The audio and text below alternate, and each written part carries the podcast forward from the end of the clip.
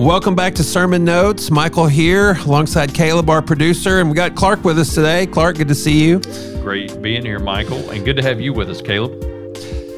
So here we are working our way through Paul's letter to the Philippians. And this week, Clark, you'll be teaching chapter 2, picking it up in verse 12, going down through 18. Yep. Uh, but uh, that really hinges on the first part of chapter 2, which is an incredible passage that we didn't get a chance to talk about on sermon notes last week. And so, man, why don't we back up for just a minute and look at what Paul tells us um, about Christ's example before we get into this week's passage? Yeah, let's do that. Um, you know, he comes out and it's a it's it's a pretty familiar passage, two one through four. It's kind of your go to if you're going to have a talk on humility and how to practice it.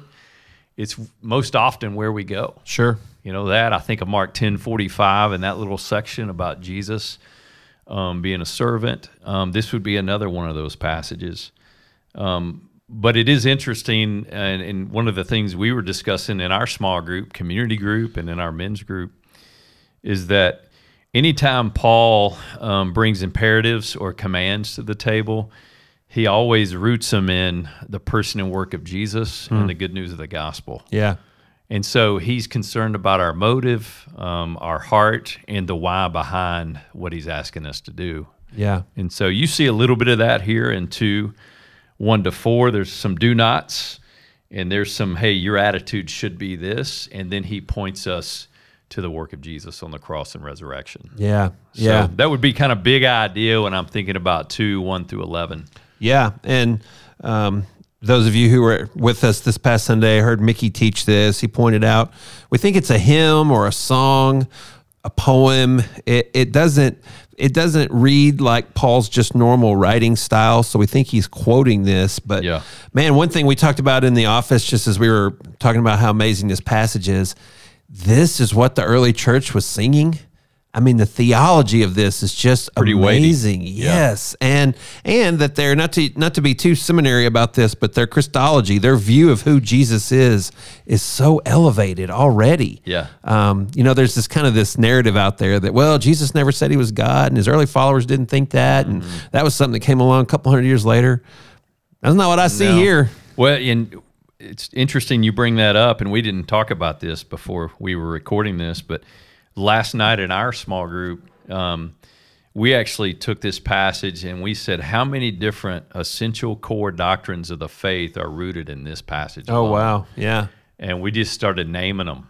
Everything about Christology, the deity, um, the humanity of Jesus, um, the, the work of substitutionary atonement, yeah, the resurrection, even eschatology. Where's all this going? right. The world's going to bend its knee. And I'm like, I mean, we just covered like seven major historical Christian Orthodox doctrines Yeah. in five minutes. Right. And it's all right here. Yeah, it's incredible. And then uh, some of our listeners might remember Garland pointed this out in the second week of our teaching series. But uh, this this song, it's it's what we call a chiasm, where it has these parallels. There's a parallel at the beginning, um, Jesus, who was in the form of God, which ends with Jesus in verse 11.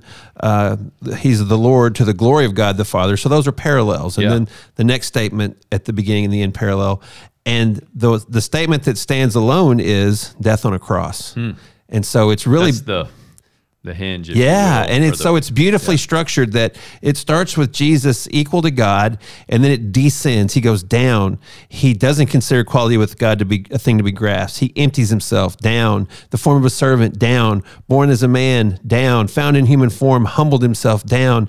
The bottom is death on a cross. Then the exaltation begins. Mm-hmm. Highly exalted, a name above every name, a name that it, every knee will bow, um, every tongue confess, and then we're back to the top. His Yeah, it lordship. builds. It's incredible. It is.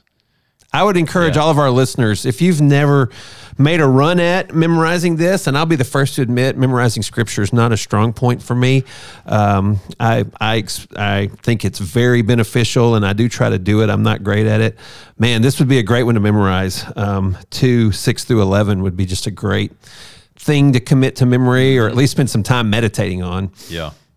Yeah, Michael, there does seem to be, and this will begin to bleed into the passage that um, that I'll be addressing this week. But two, um, one to four, I, I, think you could make a case that you know the, the the line of thinking or Paul's argument is connected to 127 as well. That manner worthy of the gospel. Um, whether I see you or I'm not there, stand firm in one faith or as one body for the gospel. It's the same language in 2 1 to 4. And it seems like that Paul is connecting his joy in terms of his ministry joy to their oneness or their unity in the faith. Yeah. And that unity comes about through humility. And I thought Mickey did a great job kind of unpacking that line of thinking. Right. And then our perfect example of that is the hymn here in the work in the person of Jesus. And so, um, all those, as he's encouraging this church, there does seem to be something going on behind the scenes that is a little bit unclear as to some dissension, some arguing. Um, and as we work through the letter, you're going to see that unpacked a little bit. Yeah, well, more. let's let's go there. So, so you're going to pick it up in verse 12, right. which begins with therefore. So it was mm-hmm. important for us to go back and see what he's referring to yeah. there. Uh, but yeah, what would you say is the main point of these next few verses in this letter? Yeah, it it seems like hey, because of the work of Jesus and his humility, um, because of his desire for the church to be unified whatever's going on in here that you guys aren't seeing eye to eye on, y'all need to work your salvation out, work that out, and be what Jesus paid for you to be. Mm. If you're justified in Christ, um, if He's called you to be one people together, then be that. And what it's going to be, you're going to have to work out what God says you are. And so, this idea of being justified in Christ, now you need to be sanctified. Y'all need to be a church that lives out that unity. Get along with each other. Um, continue to work out your salvation. Almost all the versions say it kind of like that work out your salvation. Live out your standing in Christ here with fear and trembling. And then a lot of what I'm probably going to spend time on, so we won't do it a ton here um, on sermon notes, but um, will be this idea that God is commanding us to do something that He's fully committed to Himself. Yeah. He's working in and through you, through His Spirit and His Word, um, to transform you. Um, and then He gives us an example in 14. Uh, he's going to apply this hey, y'all work this out, y'all be what you are in the gospel.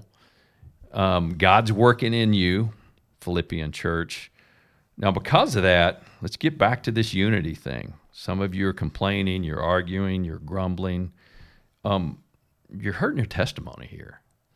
He, he actually says if, if you'll stop complaining, grumbling, arguing, you're going to be a testimony. You're going to shine as stars, which is some think is an allusion to Daniel chapter 12. Um, you're not going to be this wicked and crooked generation. Some think that's a reference to the children um, in the wilderness, uh, the Israelites in the wilderness, and uh, and they're grumbling and complaining to God. And so there's a history to some of these statements. Um, but he seems to be concerned about their unity affecting not just his joy, but their testimony yeah. to the pagan culture around them. Yeah. And so I, I think if we, we got really practical, Michael, in our churches, that kind of makes sense. Sure. When we're not walking in unity and we're grumbling and complaining about things that aren't about the gospel, we're not contending for the faith. Um, we're not a great testimony. Yeah. To a world that needs some hope. Right. Right. Right. Yeah. yeah. No one's gonna look at that and be like, "Man, I want to get in on that." that yeah, that's right. Yeah.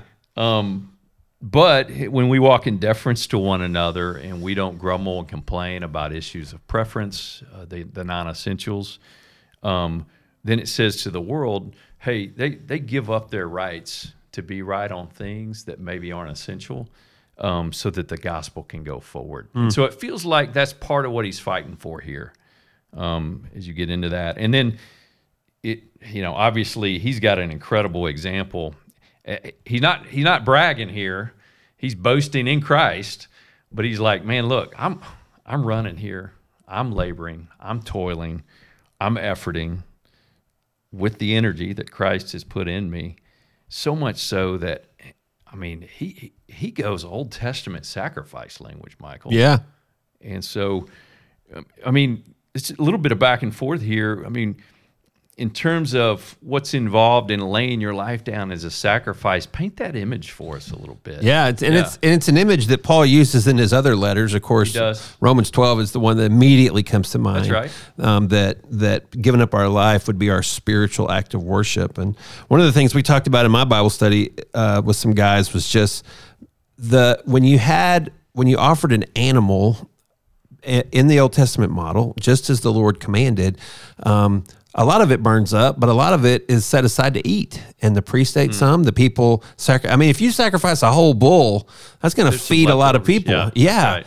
Um, but a drink offering, you pour that out and it's gone. It's gone. Yeah. and I think that's the image Paul's given us here. Is he, and what's stunning about it when you think about it is he's referring to his own life. He says, "If my life is gone in an instant, like pouring a glass of wine on a roaring fire, um, I'm going to be glad, and you should be glad." Yeah, and he, that's where we get one of the 16 times that root idea of joy or rejoice is used. It's used multiple times here. Yeah, Hey, don't don't feel bad for me. I I'm glad to be pouring myself out. I'm joyful about it, so you be joyful too yeah, in sharing this. and keep running the race, Yeah. so that it's not wasted. That's right. And you know, one of the things I was thinking about Clark uh, is we, this whole thing. Of course, everybody who knows me knows I'm always going to play this card. All the "yous" are plural, and so he's writing this. We individualize it, and it does all start with me and me working out my own salvation with fear and trembling, and um, living for Christ in a manner worthy of the gospel. But he's really saying. Together, you're all in this together, and I think when he's talking, when he says, "So I want to run in vain," he's saying, um, "Man, if this church if y'all don't hang in there, who's going to pass it to the next generation? Who's going to send it to the next town over? Um, that would have been how his labor was in vain. It's not that they, he's worried they're going to lose their salvation. He knows that's not how it works. He's worried that they won't continue to ring out the gospel message. Yeah. And that's really Yeah, no, powerful to me. Very compelling. Yeah, because uh, you know we're always chasing motive here as we try to make disciples at fellowship, and ultimately we want people to walk and follow Jesus, lay their life down for Him, for what He's done for them, and for the glory of God. But Paul always has this this urgency about the baton he's passing, and hey, and he doesn't say it like this. He doesn't say, "Hey, don't let me down." But he says everything but that. And he says hey man I, I'm, I'm doing this with great joy because of jesus. Let's finish this thing. Yeah. and I, we don't like to use, use that language because we won't, don't want to think oh we're doing this for michael. Right. you know? But paul doesn't stop there. Right. he says no. I'm, I'm doing this. I don't want this to be in vain. I'm part of the legacy. Now you carry it on Yeah. and so there's a unity about the mission, not just about getting along, but about unity and mission together. Yeah. making sure this thing is transferred. Man, that's good. And so this is this letter has I, I you know devotionally Michael, I don't know about our listeners, but there's so many new things I've learned and I bet I've studied this letter as much as any other letter Mm-hmm. In my Christian life in small group form. You can't ever exhaust it. Yeah. Yeah. And there's just so many new things. And I think we can leave our listeners with this. I personally, in the last 30 days, um, have had my own heart pushed in the area of selfish ambition, vain conceit, and self interest, where I've been tempted to want to get my way in situations instead of deferring to others' interests for the sake of the gospel. Hmm. And you know, I hate to say admit this at age 52, I thought I had graduated from some of those lessons. Right. And here I am coming back and I'm going, Jesus, I I need you and your humility to be made manifest in and through me hmm. again. Yeah. And so um, for all of our listeners out there, we don't ever graduate from some of these basic Yeah. things. Yeah. And I, you know, as one of our pastors here at Fellowship, I'm the first to admit um, this has been a real gut punch for me Yeah. on some things. Yeah. And so, in that spirit, um, we appreciate you guys joining us um, as you've listened to sermon notes today, and we look forward to being back with you next week. So, for Michael, this is Clark, and we'll talk to you next week.